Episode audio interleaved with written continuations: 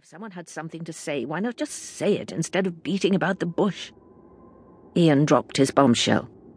Then why aren't we leaving footprints? His voice was very quiet, and it was seconds before the others could take their eyes off his face and look down at their feet. There were no footprints. They stood for a moment, not knowing what to do or what to say.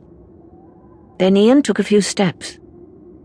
His feet made prints in the dust, which they all saw, but then, as they watched, the prints disappeared, and it was as if no one had walked there. They all turned to look at the doctor, who merely shook his head as bewildered as they were. Strange, he said. Most strange. Any theories? Ian asked blithely. The doctor shook his head again. No, my boy, none whatsoever. But I'm sure an explanation will present itself sooner or later. Let's continue our journey, shall we? They set off once more, none of them being able to resist looking around every now and again to watch their footsteps disappear behind them. But after a while, the game lost its novelty and they turned their attention to the exhibits lining either side of their route, for by now they had come to accept that this was what they were. I'm tired, Vicki complained after a while. It isn't easy walking in this stuff. She stamped her foot a couple of times, sending up little showers of white dust, and puffed out her cheeks to emphasize her point. Actually, the doctor said, the air is a bit rarefied. It's that rather than the sand that makes walking such an exertion. I wonder how far it is now. Ian looked up at the colossal hull of the spaceship by which they had stopped. We must be nearly there, he said. I remember seeing this on the scanner with the buildings. He looked around and then pointed. That way. I wonder where this came from, Vicki whispered, gazing at the awesome giant that towered above them. Who knows, Vicki, Ian said but I doubt it would ever get back there. Look at that rust, it must have been standing there for years.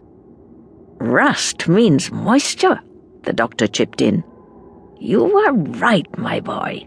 The planet may not be as dead as I thought. Unless, of course, the ship rusted on its journey here. Vicki gazed up at the gigantic wreck. It seemed too bulky to have been a fighting ship.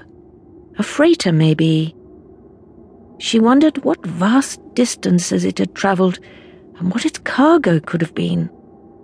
On what faraway planet had it been constructed, and what kind of creatures constituted its crew? What adventures did they have, and where were they now? She shuddered. It's so dead, she said. Let's get away from here. Yes, yes, the doctor agreed. Come on, you two and he and Vicki moved away. Barbara turned to Ian. I think we should go back, she said. Ian shook his head. We can't now. He looked around at the motley collection of obsolete and decaying high tech that surrounded them, from satellites that would fit comfortably in the back of a shooting brake to the huge ships from which he imagined a thousand or more ghosts was silently mocking him. I have a terrible feeling that to go back would be more dangerous than to go on, he said. The doctor and Vicki were now some distance away, and he remembered the doctor's admonition to stay together. Come on, Barbara, he urged, and they set off after the others. The building was further from their landing point than had appeared on the scanner, and it took the little group some time to reach it. It was also much larger than they had expected there appeared to be no fenestration, and they found themselves standing before what appeared to be the only entrance. Sliding doors now closed, and with no indication of how they could be opened. I wonder how we get in, the doctor mused.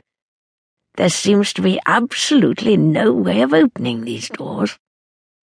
No bell marked caretaker, Ian chuckled. But, like Queen Victoria, the doctor was not amused. Don't make jokes, Chesterton, he snapped. Make yourself useful instead. Look around for something. Like what?